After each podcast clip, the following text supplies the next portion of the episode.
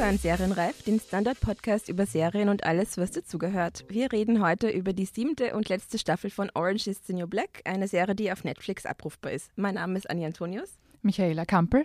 Doris Presching. Und wir beginnen gleich mit der kurz, ähm, es ist keine Zusammenfassung, sondern ein, eine Beschreibung, wo und was passiert in Orange is the New Black, für die, die es nicht kennen, nur ganz grob. Genau, in 30 Sekunden und zwar ab jetzt.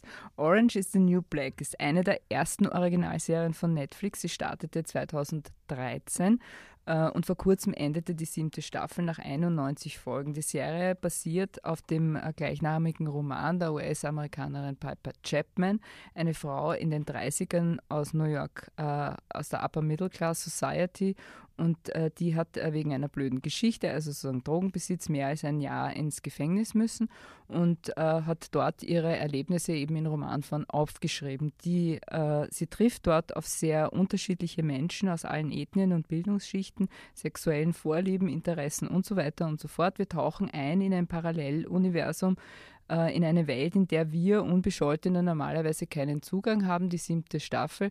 Äh, das Drehbuch hat geschrieben Janji Cohen und sie hat sich in diesen sechs Staffeln sehr von dem Buch auch entfernt und mehr oder weniger eine eigene Welt äh, entworfen. Mhm. So.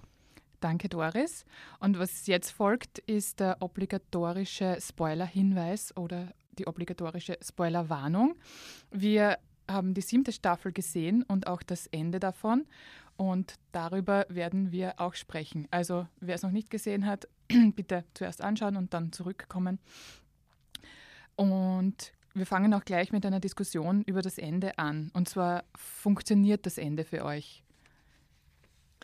Äh, für mich total. Ich, hat, ich war jetzt nicht durchgehend ein Fan von der Serie eigentlich über die letzten halt sieben, sechs Staffeln, die davor waren. Und am Ende der letzten Staffel hatte ich schon ein bisschen Angst, dass diese Staffel extrem deprimierend wird, was sie dann auch war. Und ich war teilweise ein emotionales Wrack beim Schauen. Und für mich ist das ein Zeichen, dass es wirklich gut funktioniert hat. Also weil ich so, so involviert war in diese Geschichten von diesen ganzen Frauen. Und ähm, also diese, die letzte Folge war für mich großartig, äh, also ein großartiges Ende für die Geschichte. Und äh, teilweise halt wirklich furchtbar, furchtbar deprimierend und hoffnungslos, aber wirklich gut erzählt. Wie findest du, Doris? Ja, also ich kann nur zustimmen. Also mir ging es ähnlich wie dir, totale Zustimmung. Für mich war das ein Beispiel, wie eine Serie enden kann und wie das auch gut funktionieren kann. Ich erinnere mich eben halt nur quasi, wie das dann wirklich ausgegangen ist und wir reden jetzt noch die mhm. Schau über den Rücken. Ja. Es war wirklich berührend und es war traurig, es war hoffnungsvoll aber auch, ja. Und es war ein ganz äh, schönes, äh, gutes Ende, das eben halt wirklich aber auch viele Fragen auch aufgeworfen hat und, und weitergeleitet hat, ja. Also man hat diese Familie, ich muss ja auch dazu sagen, also dass ich es nicht, äh, dass ich es nicht durchgehend gesehen gesehen habe. Ja. Man hat äh, sieben Staffeln zu je 13 Folgen, ist wirklich mhm. viel. ja. Mhm. Und die hat man, also diese liebe Fernsehfamilie oder diese liebe Serienfamilie hat man mit der Zeit ein bisschen aus den Augen verloren. Ja. Und dann kehrt man zurück und man findet die auch alle wieder. Und, ähm, und dann kommt es eben zu diesem wirklich Ende voller Dramatik. Und, äh, und man hat sich so zugehörig gefühlt irgendwie. Und das haben mhm. sie wirklich äh, super geschafft, oder Michi? Ja, es war, es ist ja, für mich war es ja kein wirkliches Ende. Also es ist nicht so, dass mhm. damit die, jeder Plot einen Abschluss gefunden hat. Es war so ein, eher mehr so ein Fade-out. Mhm. Also man sieht von jedem wichtigen Charakter, wo er am Ende steht aber es, manche Sachen sind nicht eindeutig und man kann sich dann im Hirn die, ähm, die Geschichten weiterspinnen. Und es war wirklich, also eh wie du auch gesagt hast, Anja, es war eine der Serien ähm, seit langem, wo ich wirklich emotional ähm, berührt war. Mhm. Also es war zum Teil schon so, dass ich dann nach drei Folgen oder so aufhören musste, weil es einfach so intensiv war. Ich habe schon zum Teil geweint. Ja, ich auch. Bei der ähm, Auf der anderen Seite, also es soll aber jetzt nicht der Eindruck entstehen, dass das eine total depressive Serie ist und nur schlimme, äh, schlimme Gefängnisgeschichten erzählt werden. Sie hat auf der gleich, also gleichzeitig auch so viel Humor drinnen, der das Ganze wieder erträglich macht. Das hat, sagt, glaube ich, die Cohen heißt sie, oder? Die mhm. sagt sie auch in Interviews immer wieder, dass für sie das ähm, ein ganz wichtiger Bestandteil ist und ein äh, Coping-Mechanismus äh, mhm. in, in ganz tragischen Situationen. Und deswegen die Serie schafft diese Balance einfach hervorragend, würde ich sagen. Und auch in diesen, also es gehen bestimmte Handlungsstränge gut aus und manche schlecht. Und bei manchen bleibt es einem selber überlassen, wie man den mhm. weiterspinnt. Wann habt ihr denn geweint? Das will ich jetzt wissen. Bei den, ähm, bei den also meistens bei den Geschichten, wie sie erzählen, äh, wie sie ins Gefängnis kommen. Also, und dann gibt es die Geschichte von der Gloria, glaube ich, die äh, aus Puerto Rico kommt und ihre Kinder zurücklässt und weil sie halt ein besseres Leben will und dann holt sie die Kinder aber nicht nach zwei Jahren und nicht nach fünf Jahren, weil sie dann das Geschäft übernehmen kann und dann kann sie in einen besseren Bezirk von New York ziehen. Und dann gibt es halt irgendwie den Moment, wo sie glaubt, jetzt hat sie alles erreicht, also jetzt passt alles und sie hat echt eine gute, also ähm, eine gute finanzielle Basis für ihre Kids und die können jetzt nachkommen und sie hat auch mittlerweile, glaube ich, dann ein oder zwei weitere Kinder gekriegt und dann gibt es diesen Anruf an die, mhm. an die Eltern und, und wo dann ihre mittlerweile äh, Kinder oder ihre Töchter im Teenageralter mhm. sagen, wieso glaubst du, ähm, dass wir dir jetzt irgendwie nachreisen würden und, äh, und halt sie ja nicht mehr mit Mama ansprechen, sondern als ähm, Gloria eben. Mhm. Und das war schon, ja. also das war schon ga also ganz, ganz hart. Mhm. mhm. Und es waren halt diese, mh, mm, diese Szenen in den Internierungslagern waren grauenhaft. Aber Anja, ja. sag du mal, wie ja. dir? Äh, also für mich, ja, das, also genau das war für mich, wo ich am meisten, glaube ich, ähm, am nächsten am Wasser gebaut war für diese Staffel, waren diese Eisgeschichten. Ähm, und vor allem die Geschichte von Carla Cordova aus El Salvador, die diese ganze Geschichte ist so niederschmetternd, weil sie einfach so, also man lernt sie kennen als jemand, der wir wissen nicht, wie lange sie dort schon ist in diesem Lager und man weiß, sie hat ihre zwei Kinder irgendwo draußen im, im, System, ihr Mann ist gestorben und sie kennt sich schon wirklich gut aus mit diesem ganzen undurchschaubaren ähm, Rechtssystem, ähm, mhm. verteidigt sich selber vor dieser Richterin und äh, hilft Blanca und kämpft einfach so darum, ihre, mit ihren Kindern wieder zusammenzukommen und wird dann doch abgeschoben. Und für mich einfach diese Szene, wie sie dann im Bus sitzt und dazu dieses Lied, ich meine, hört es euch alle an, ähm, es heißt Kukurukuku Paloma und auf YouTube ist sogar die Version, die in dieser Szene gespielt wird, also ich kann es empfehlen. Super, ähm, super Tipp. Und dann und dann am Ende sieht man sie nochmal und man denkt, okay, sie kämpft sich zurück zu ihren Kindern und sie geht durch die Wüste für sie und dann wird sie einfach dort zurückgelassen. Mhm. Und also wir wissen nicht, was mit ihr passiert. Wir sehen sie nie wieder. Es ist offen, aber eigentlich, man weiß es ja eh. Also man hat einfach, es ist einfach eine hoffnungslose Geschichte und ja, extrem berührend. Und das möchte ich eigentlich auch sagen, dass ich, mich das noch am Anfang so verwundert hat, dass die am Ende noch ganz neue Charaktere einführen, so vollwertige, also die mm, eine ganze Geschichte haben und das einfach so gut funktioniert hat, obwohl die teilweise natürlich viel weniger Sendezeit haben als die, die man schon kennt, aber man ist so investiert und ja, ich mhm. war, das war eine, eine Bereicherung, finde ich jetzt noch für die letzte Staffel. Ich glaube, warum das auch so, ähm, so reingeht, oder war zumindest bei mir so, ähm, weil das keine außergewöhnlichen Geschichten sind. Also mhm. du siehst dir das nicht an und denkst dir, naja, das ist jetzt vielleicht eine aus einer Million und das ist jetzt also ein bisschen unrealistisch. Ich mhm. meine schon arg, aber wem passiert denn das schon?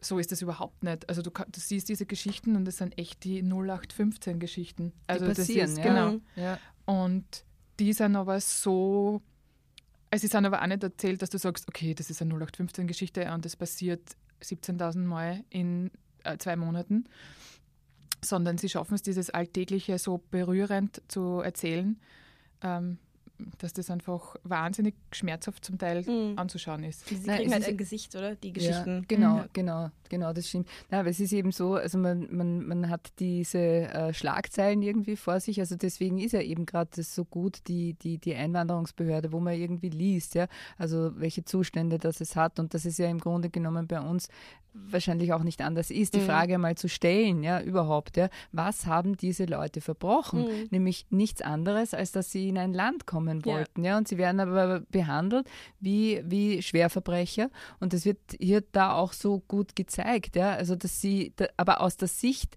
der Insassinnen, ja, die sich die ganze Zeit die Frage stellen, was haben wir eigentlich getan, ja, und das ist ja auch dann auch das Gute in, generell bei Orange is the New Black, ja, dass die Verbrecherinnen unter Anführungszeichen ja äh, Verbrecherinnen sind, wegen der Umstände sehr oft. Ja. Also sie sind ja, äh, ganz oft sind sie nicht Verbrecherinnen, sondern gleichzeitig auch Opfer. Ja. Ja. Sie haben immer etwas getan. Also das kann man jetzt irgendwie auch manchmal als übertrieben sehen, ja, weil manchmal gibt es schon wirklich auch die einfach nur, aber die hat Orange is the New Black ja auch, glaube ich, oder? Die, die Es gibt- böse. Ich kann mich gar nicht mehr erinnern. Gibt, es gibt eine Kindsmörderin, aber ich Ja, kann mich nicht mehr erinnern, was da die Backstory ist. Ja, ich bin mir jetzt gar nicht sicher, ob man die gesehen hat überhaupt. Also die bleibt so ein bisschen Im Hintergrund. vage. Ja. Ja, die kommt Oder? schon vor, aber ich weiß nicht mehr, was da, was da die Geschichte war. Nicht? Nein, also das ist gut und es sind eben halt wirklich irrsinnig harte Sachen einfach auch dabei, ja, die so, aber es sind halt eben auch und deswegen berührt so, weil es halt wirklich, weil es halt wirklich auch was ist fürs Herz, ja. Mhm. Wenn ich jetzt eben zum Beispiel die, die Geschichte hernehme äh, von äh, äh, Suzanne Crazy Eyes, Mhm. ja, die sich eben dann entwickelt, ja, und wie das qua- quasi endet, ja, und dass es da auch einen Weg gibt, ja, das, das finde ich schön. Oder man kommt wirklich aus dem Schwärmen und das passiert mir auch selten, ja, also nicht raus, ja. Oder die, äh, meine Lieblingsfigur ist ja Red, Mhm. äh, die ich von Anfang an ganz großartig fand, wo ich eben auch super fand, dass das jetzt eben so aufgelöst wird. Also diese Geschichte wie dies und natürlich eben auch dieses wahnsinnig äh, traurig Mhm. schöne Bild, ja, wo die zwei, also sie und Morello, dann, das ist überhaupt die ärgste Geschichte Ja. von der, oder? Mhm, ja. Also diese, diese Kinder, äh, na, das, ist, das ist heftig, Ja, ja, das ist einfach heftig. Ja. Und es ist ähm, äh, super gelungen. Ja. Und dann, jetzt muss ich auch noch, noch kurz sagen, äh, ich fand auch eben total erleichternd dieses Ende zwischen Piper und Alex. Ja. Ja. Mhm.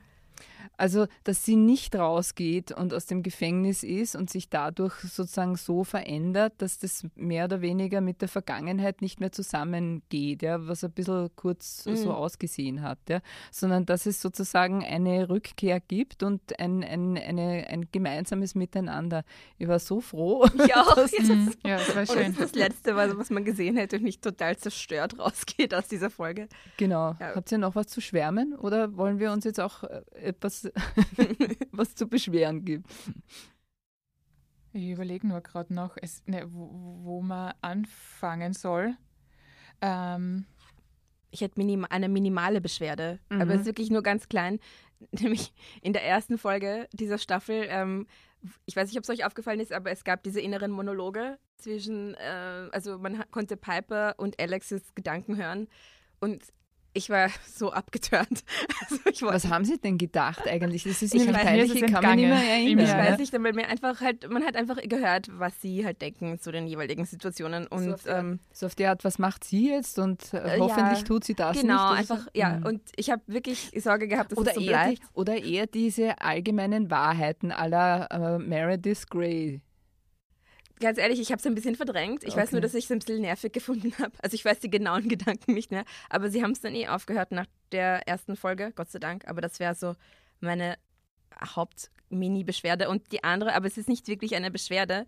Ich hatte das Gefühl, dass sie vielleicht noch versucht haben, ein bisschen zu viel Themen reinzupacken in die Staffel, weil sie hatten eh schon so viel mit den ganzen, ähm, dass sie alle Geschichten irgendwie zu einem Ende bringen müssen, plus die neuen Ge Charaktere. Ähm, und dann noch drüber streuen die weibliche äh, Genitalverstümmelung in fünf Minuten und MeToo in zehn Mhm. Minuten. Also das war, es sind super wichtige Themen und gut, dass sie in dieser Serie sind die und ein breites Publikum bekommen, aber die hätten, glaube ich, ein bisschen mehr Platz gebraucht oder Zeit. vor allem die Geschichte von Shani, die ägyptische ähm, Freundin von Niki? Niki, genau. Ja. Also ja, das wäre aber, das ist aber Ja, nur eine minimale Kritik. Ja. Ich wollte nach der ersten Folge der siebten Staffel lieber über was anderes reden in diesem Podcast, weil ich so genervt war. Also es war so, dass ich mir gedacht habe, "Hm, es, ist, es sind wieder die Frauen im Gefängnis und es ist Arsch im Gefängnis und dann gibt es Streitereien im Gefängnis und irgendwer schmuggelt Drogen im Gefängnis und so. Das- so ich muss aber dazu sagen, ich habe, ich gestehe, ich habe die erste Staffel gesehen, dann nichts und habe dann angefangen, die letzte Staffel zu schauen. ähm, und habe einfach das Gefühl gehabt, es wird mir hier nichts Neues mehr erzählt. Und habe aber dann, weil Anja und Doris gesagt haben, nein, wir reden über Orange is the New Black, Wir waren die. Wärterin. Ja, habe ich gesagt, also wir kommen hier nicht dran vorbei. Sonst gibt's Schau das ISO. bitte Sonst weiter. Gibt's den Schuh. Eben, wurde mir Schlimmstes angedroht. Und habe weitergeschaut und in der, also dann kommt der Effekt, von dem du, Doris, geredet hast, dass, ähm, dass diese, man kommt wieder in diese Familie rein und dass in Familien, also dass sich die Geschichten halt wiederholen, ja, aber es wird ein Neues erzählt und es sind halt so Charakterentwicklungen und dafür muss man der Serie halt äh, zwei bis drei, also ich musste der Staffel zwei bis drei Folgen geben, damit ich wieder komplett drinnen bin. Aber dann war ich halt richtig drinnen. Und das ist der quasi Mini-Kritikpunkt Mhm. am Anfang. Aber eh, wie gesagt, man ist schnell wieder drinnen. Hm. Na, also ich würde beim, beim Meckern würde ich auch äh, sagen, was du sagst, Anja. Ich muss ja ehrlich sagen, grundsätzlich war meine, mein Gedanke, ich hätte keine 13 Folgen gebraucht, ja, weil ich finde, das irgendwie äh, dazwischen hat es schon Hänger gehabt, ja. Äh, aber wahrscheinlich ist es da, ist es deshalb, weil zu viele Ja. Geschichten möglicherweise reingepackt waren und es dadurch halt wirklich zu, zu kleinteilig wurde. Ja? Und, äh, und Niki beispielsweise, sorry, aber die hat mich immer genervt. Ja? Ich liebe sie in äh, Russian Doll, Mhm. aber, aber, aber da dieser, diese Art des Schmähs äh, ist nicht meiner. Ja? Äh, ich, ich liebe Niki. Wirklich? Ja, vor allem nach dem Abspann noch mehr. Also das ist ja dann die Schauspielerin Mhm. und nicht mehr Niki, aber Ja, das war cool. das war ja. so lieb. Ja. Also der Abspann ist sowieso, Ja. also den, den alleine sollte man sich Ja, äh, täglich einmal anschauen, oder? Und das war so ein nahtloser Übergang Mhm. zwischen dem wirklichen Ende Mhm. der Serie und wie die Figuren enden. Sollen wir jetzt verraten, was im Abstand, also Du kannst alles nach sagen, dem, ja. es verabschieden sich die Schauspielerinnen.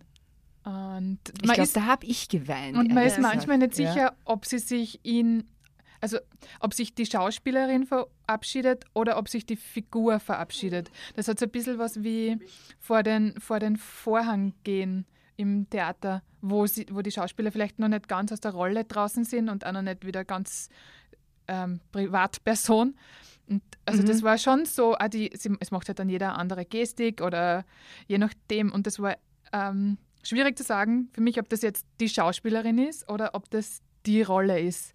Aber gerade dieses ähm, Undefinierbare war halt dieses Outfaden. Also sie lassen dich langsam, ganz, ganz langsam raus aus der Serie und schubsen dich so ein bisschen wieder Mhm, ins mhm. echte Leben. Und eine hat halt dann so geweint. Welche? Niki. War das Niki, Niki? die, Ja. also die Was? Natascha Ja. heißt sie, glaube ich, Ja. die Schauspielerin. Ja. Und habt Ja. ihr mitgekriegt, dass den Song vom Abspann singt äh, die Schauspielerin von Tasty? Weil sie weint ja dann am Ende beim Singen und das ist die Schauspielerin selber, die das irgendwie bei der Na, Wahnsinn. Schau, Abschlussparty. Ja, jetzt weinen wir gleich. Gänsehaut. Na, wir sind jetzt zu Ein sehr emotional. emotionaler Es muss Podcast. jetzt, ja. Äh, Michi, rette uns. Ich rette euch. ähm, ich wollte nur zum Schluss noch einen Pluspunkt sagen, den ich unbedingt anbringen will. Was diese Serie auszeichnet, ist, dass es es gibt keinen anderen Fernsehort, wo so viele Frauen aus so vielen unterschiedlichen Gesellschaftsschichten, Bildungsschichten ähm, einen Platz finden und ähm, wo es eine respektvolle, den Geschichten adäquate Erzählung über Frauenschicksale gibt. Und also der Ort Gefängnis macht das möglich, aber auch eben die Regisseurin und die Schreiber dieser Serie, das, das ist einer der super Pluspunkte dieser Serie. Also mir fällt jetzt ad hoc nichts anderes ein, was irgendwie in die Nähe kommen naja, würde. Glow, wer das ja auch mhm. Janji Cohen äh, macht, ne? wäre vielleicht noch am Es ist diese Wrestling-Geschichte, ja, genau, oder? Ja.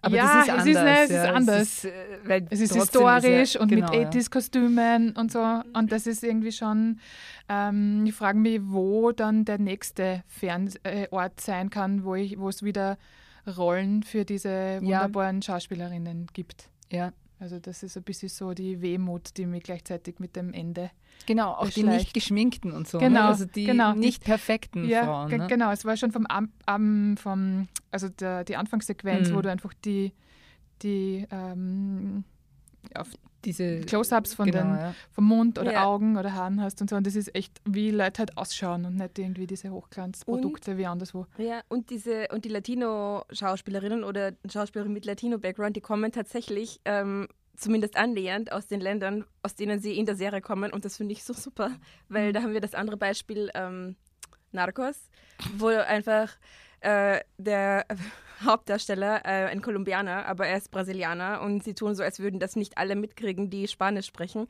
Und in der Serie ist es aber wirklich ähm, super authentisch, weil sie halt tatsächlich das sind, zumindest mhm. die Herkunft haben, die sie auch darstellen, zumindest grob. Also das finde ich super, okay. weil das ganz oft nicht so ist. So, noch, noch ein Lob von mir. Noch ein Lob.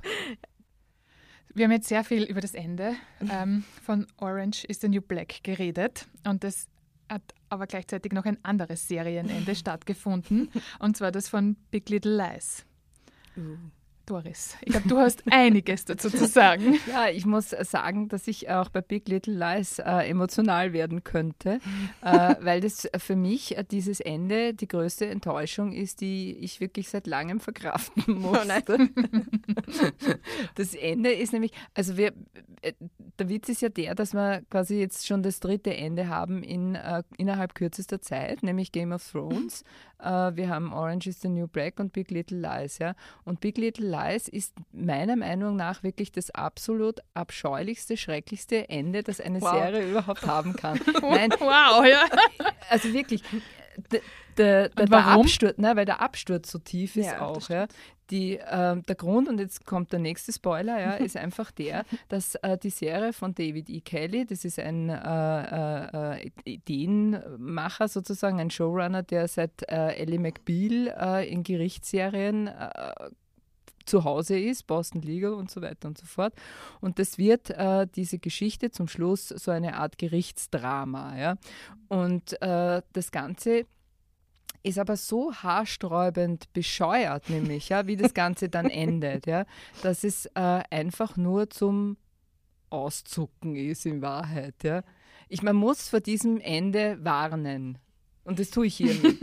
Obwohl, äh, sie hatten Meryl Streep und sie haben einfach nichts mit ihr gemacht. Also, das muss ja. man auch dazu sagen. Das muss man mal schaffen, als Serie ja. Meryl Streep zu haben für eine ganze Staffel, ja. um das so dermaßen in den Sand zu setzen. Na, wobei ich auch sagen muss, also es, es funktioniert zwei Folgen oder drei, ja. Und da ist sie auch richtig gut, ja, weil sie eben halt so eine, so ein, so ein Luder ist, ja, mhm. so ein hinterfotziges, ja.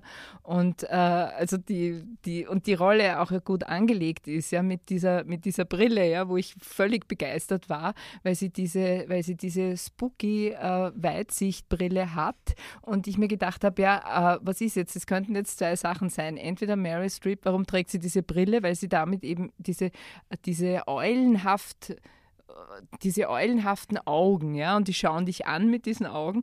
Und diese Brille ist aber so, also Mary Streep trägt Brille bei, weiß nicht, Oscar-Verleihungen oder öffentlichen Auftritten oder so, aber da hat sie dann ganz normale äh, Augengröße. Also meine Theorie ist, ja, äh, also sie, sie ist nicht weitsichtig hat keine Kontaktlinsen, sondern sie trägt wirklich für diese Rolle diese Brille, um diesen Effekt, ja, dieses ich schaue dich so genau an und ich sehe alles in dir, ja, was ja super ist, ja, eben halt wirklich zu überhöhen, ja, was aber dann zur Folge theoretisch hätte und das finde ich unglaublich äh, anziehend, äh, diese Vorstellung, dass Mary Streep genau sieben Folgen lang in dieser Staffel nicht gesehen hat, wer ihr gegenüber sitzt. Was für eine großartige Schauspielerin ja, ist, ist das. Ja? Sie konnte es nicht retten. Nein, sie konnte es nicht retten und umso tragischer ist dieses, dieses alle miteinander konnten es nicht retten. Und ich bin wirklich sehr für Nicole Kidman. Ich bin auch Ja. für Reese Witherspoon. Das ist so, ge- speziell Reese Witherspoons Ende, ja, ist die Katastrophe schlechthin. Oh mein ja. Gott. Ihr habt es noch nicht gesehen. ich habe nur die erste Staffel gesehen und bin hin und weg Ja. und habe mich schon so gefreut auf die zweite. Die hätten einfach aufhören sollen. Und jetzt- jetzt- Ja. Na, Wahnsinn, Ja. Wahnsinn. Aber jetzt verraten wir es nicht, ja, Ja. weil der Michi sagen wir es nicht, Weil weil, du musst es mir schauen. nicht, Ja. Okay. Wir sagen es nicht. Aber eben, wie gesagt, noch einmal aus, aus, aus, aus, ausdrückliche Warnung vor diesem Ende. Und damit haben wir einen Gewinner der Serienfinale und zwar Orange is the New Black. Und damit verabschieden wir uns für heute. Bis zum nächsten Mal. Bye, bye. Baba.